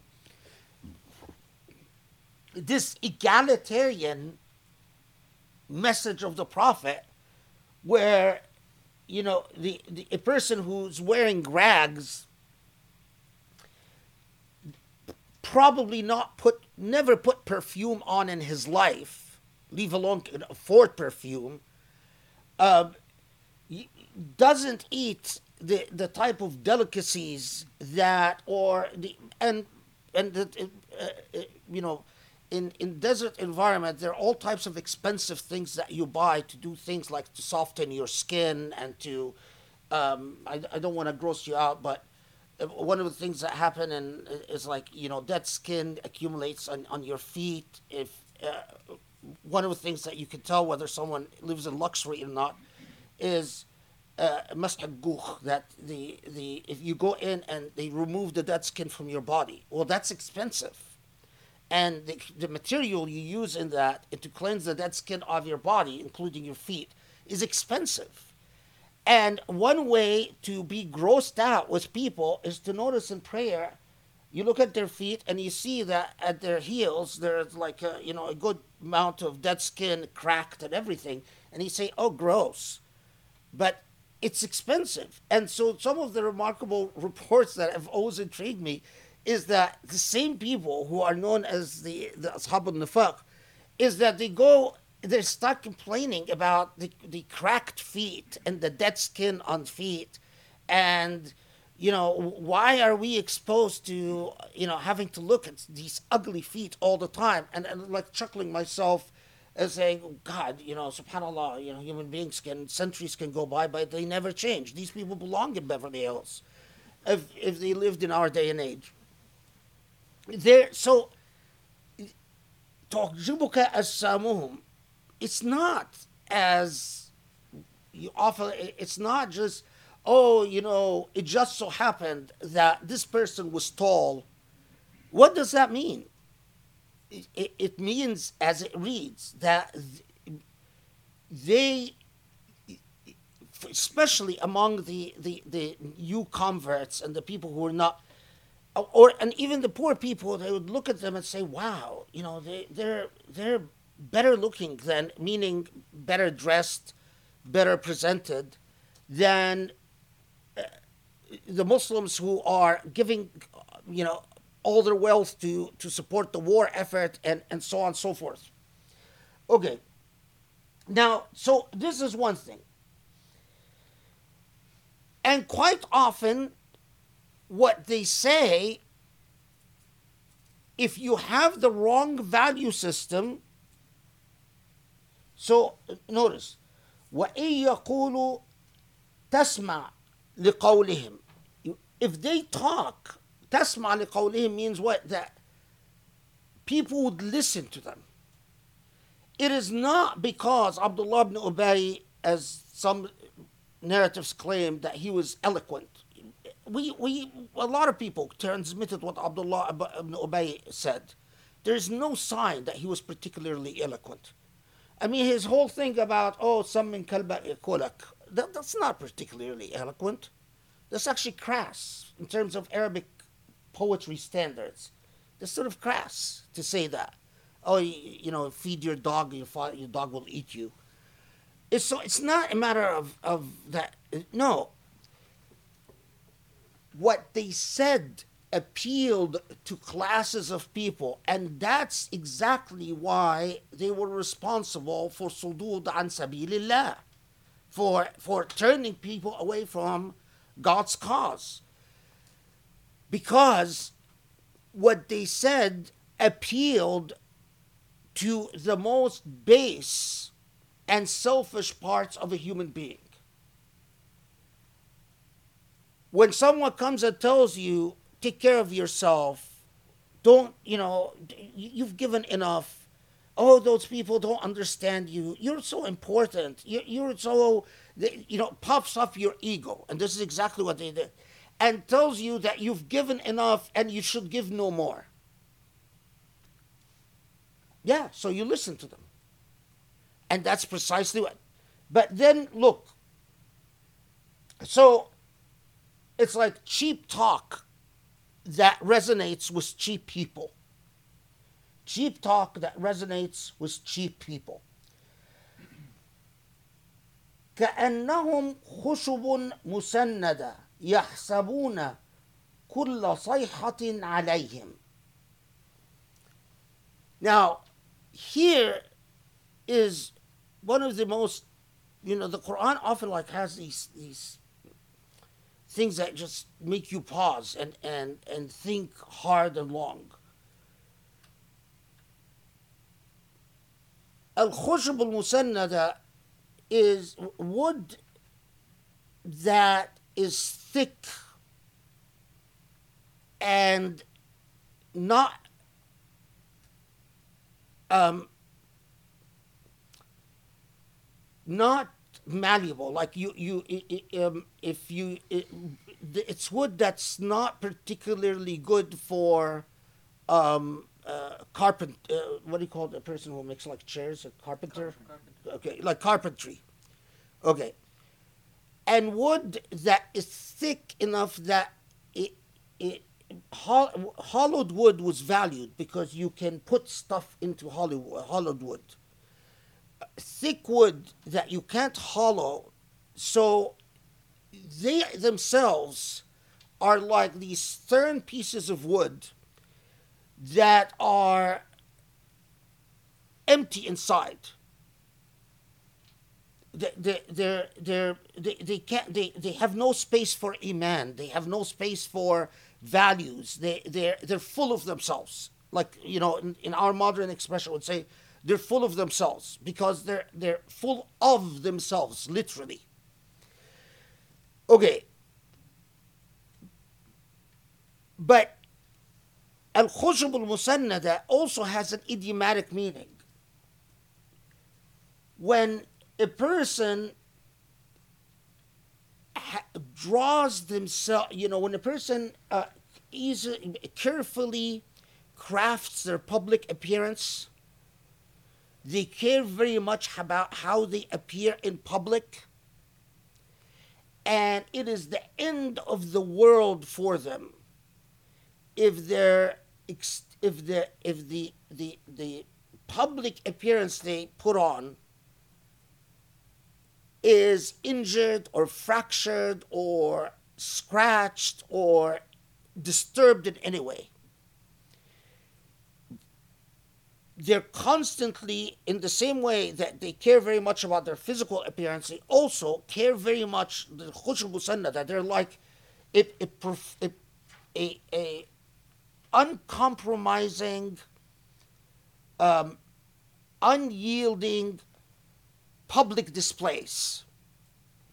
They, they, they perform for the, their public perception. They don't care about what is inside their soul, exactly like this wood that can't be hollowed and you can't put anything inside of it. They have they're they're they're they're, they're full literally full of themselves because they are all about how they appear in public. But what their true substance is is something that doesn't concern them. And but furthermore,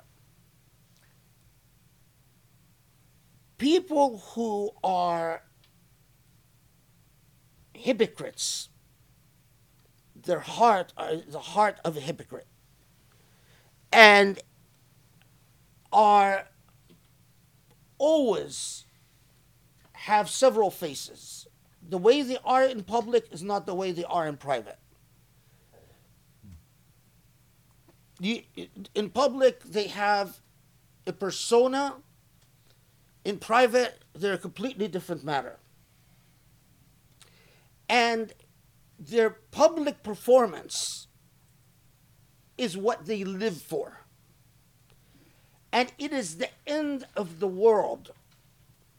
They, they are very carefully try to engineer the circumstances. So what is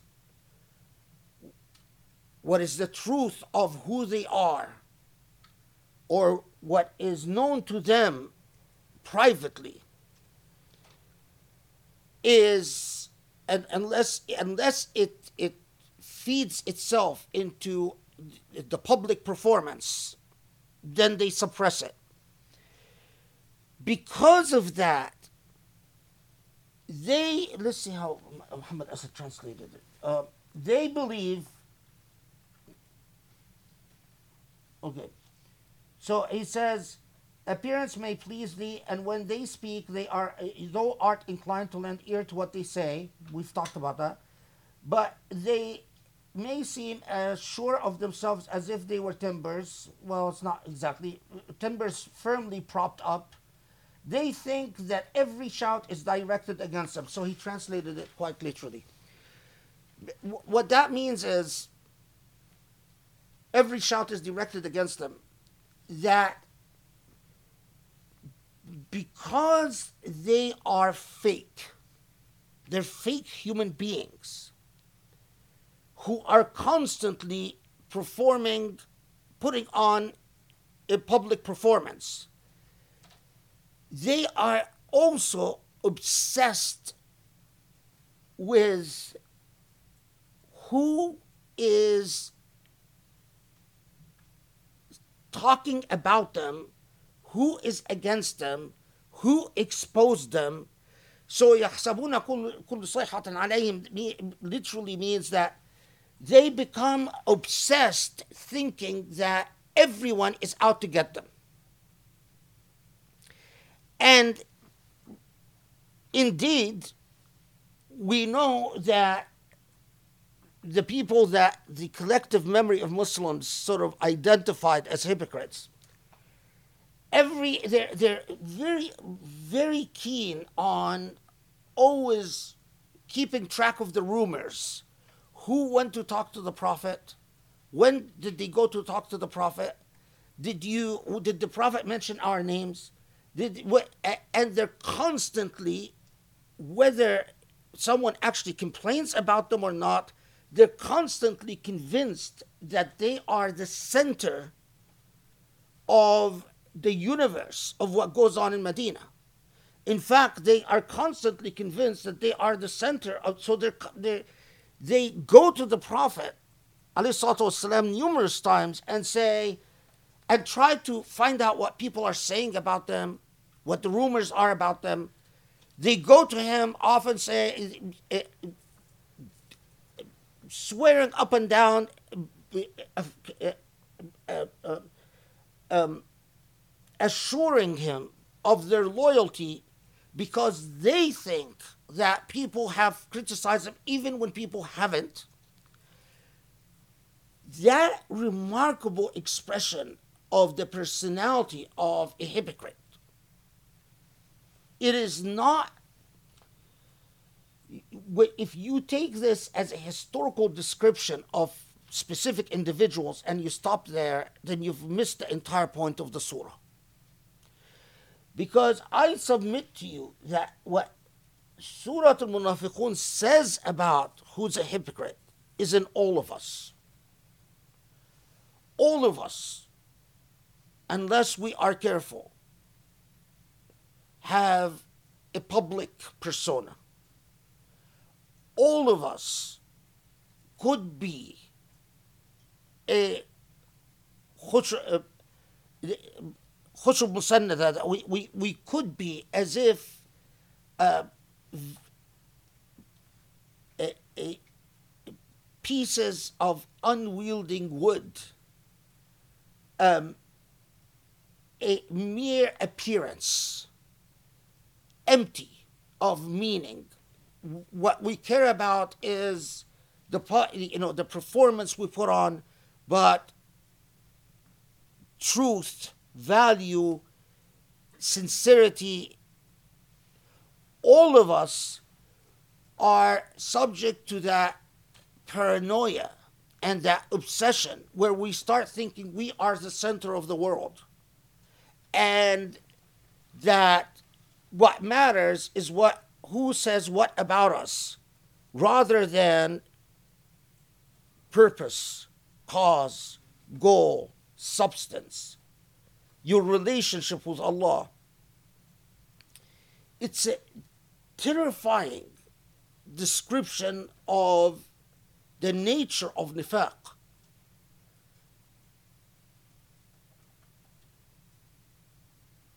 Now, so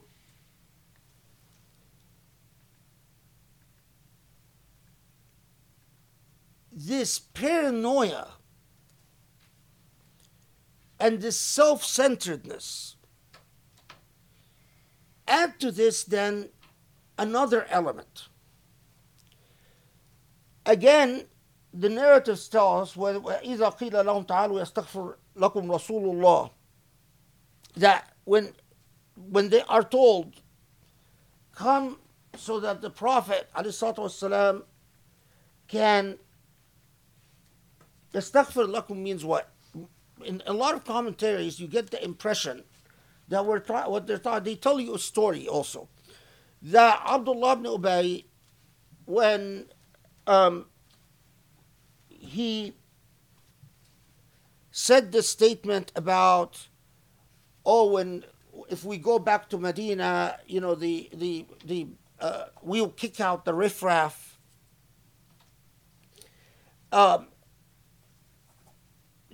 there are again d- different versions, but that Zayd ibn al-Arqam went and told the Prophet والسلام, and a story that I don't believe personally, that the Prophet والسلام, didn't believe Zayd ibn al-Arqam.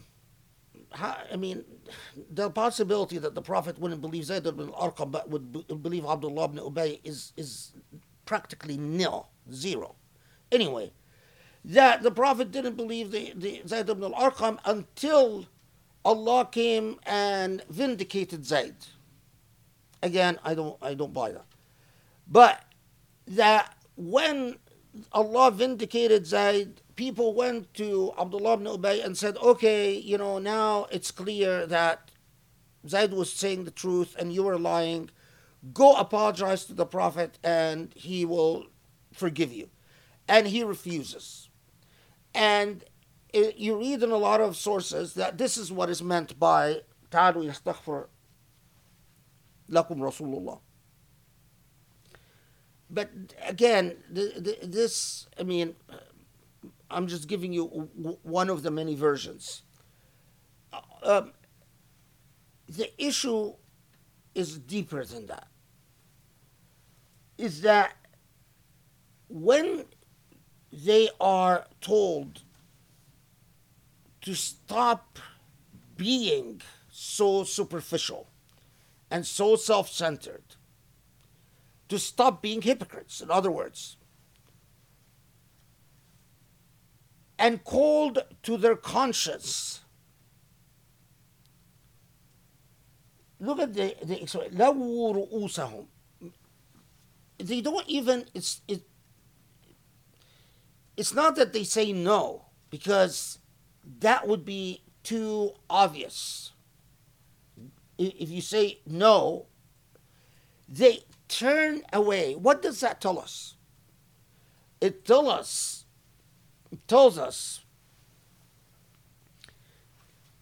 part of the, the characteristics of hypocrisy is not just self-centeredness and superficiality and paranoia, but on top of that is obstinance and stubbornness. When they are called to their conscience, it's not that they, they say no, they just simply avoid the entire situation. They, they walk away from it.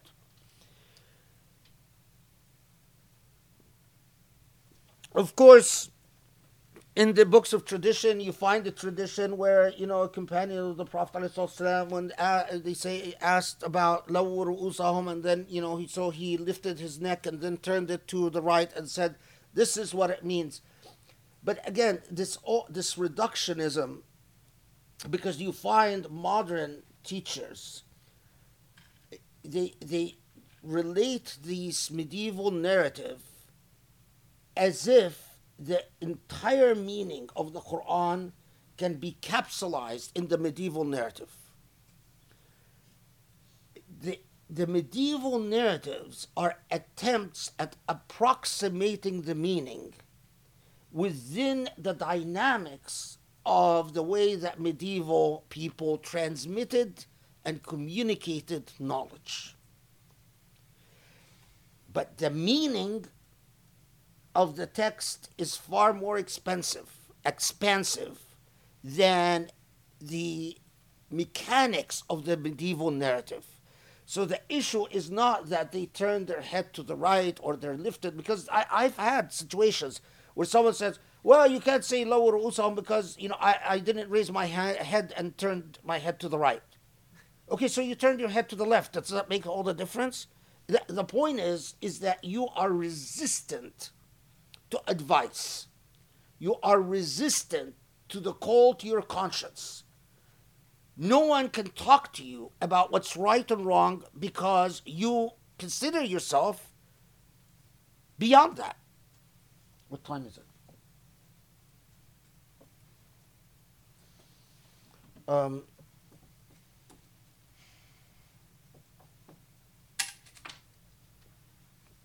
Okay, obviously we're not going to finish Surah Al-Munafiqun tonight. Um, Ramadan is ending, and the good news is my, my semester is also ending. We're in exam period, so inshallah I'm going to have more time in, in, the, in the summer. Um, inshallah. Uh, should we stop here?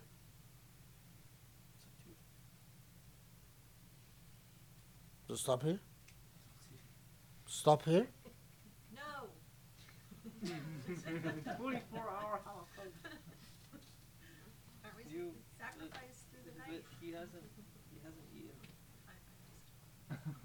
Uh, okay, we'll, we'll, we'll, we'll n- next halqa, inshallah, we'll finish Surah Al-Munafiqun and, and, and I'll tell you the narrative about Juwayriyah. And there are a few things that I forgot from Surah Al-Mujadala, so we'll do that, inshallah. And, uh, not a few things, I mean, it's actually one or two things, but uh, yeah. And sorry for the double attack. And uh, we we're, we're at the very end of Ramadan, so intensify your du'a. It's um, Allah alam where where are we to be next Ramadan? Okay, you want to come?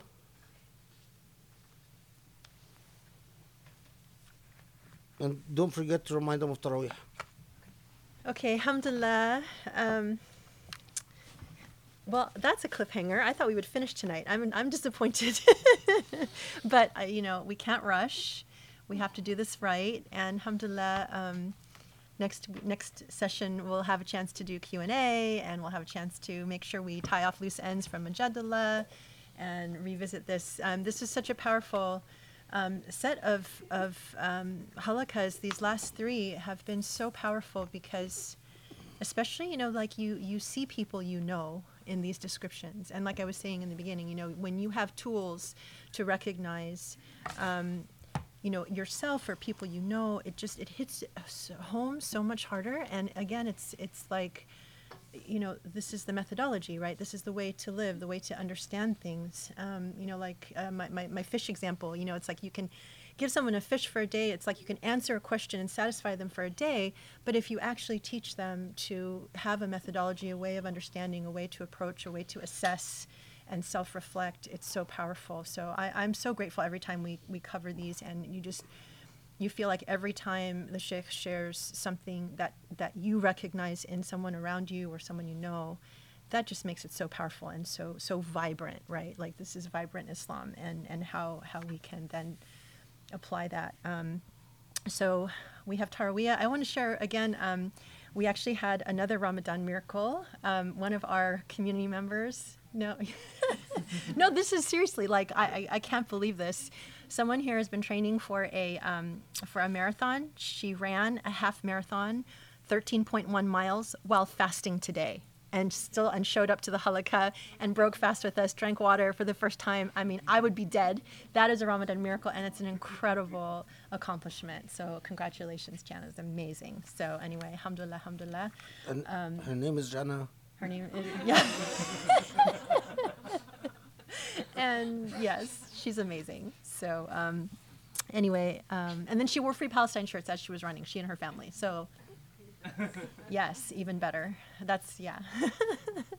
so, join us for Taraweeh. Um, everyone have a wonderful, you know, Ramadan uh, last few days. Um, oh my God, Brian, you got your Usuli shirt. Alhamdulillah. if anybody wants an Usuli shirt, write me. We can also make sure you got one.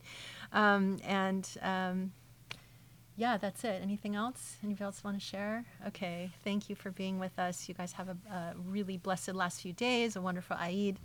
And we'll look forward to seeing you very, very soon, inshallah. Okay. Assalamu alaikum. Great to see you.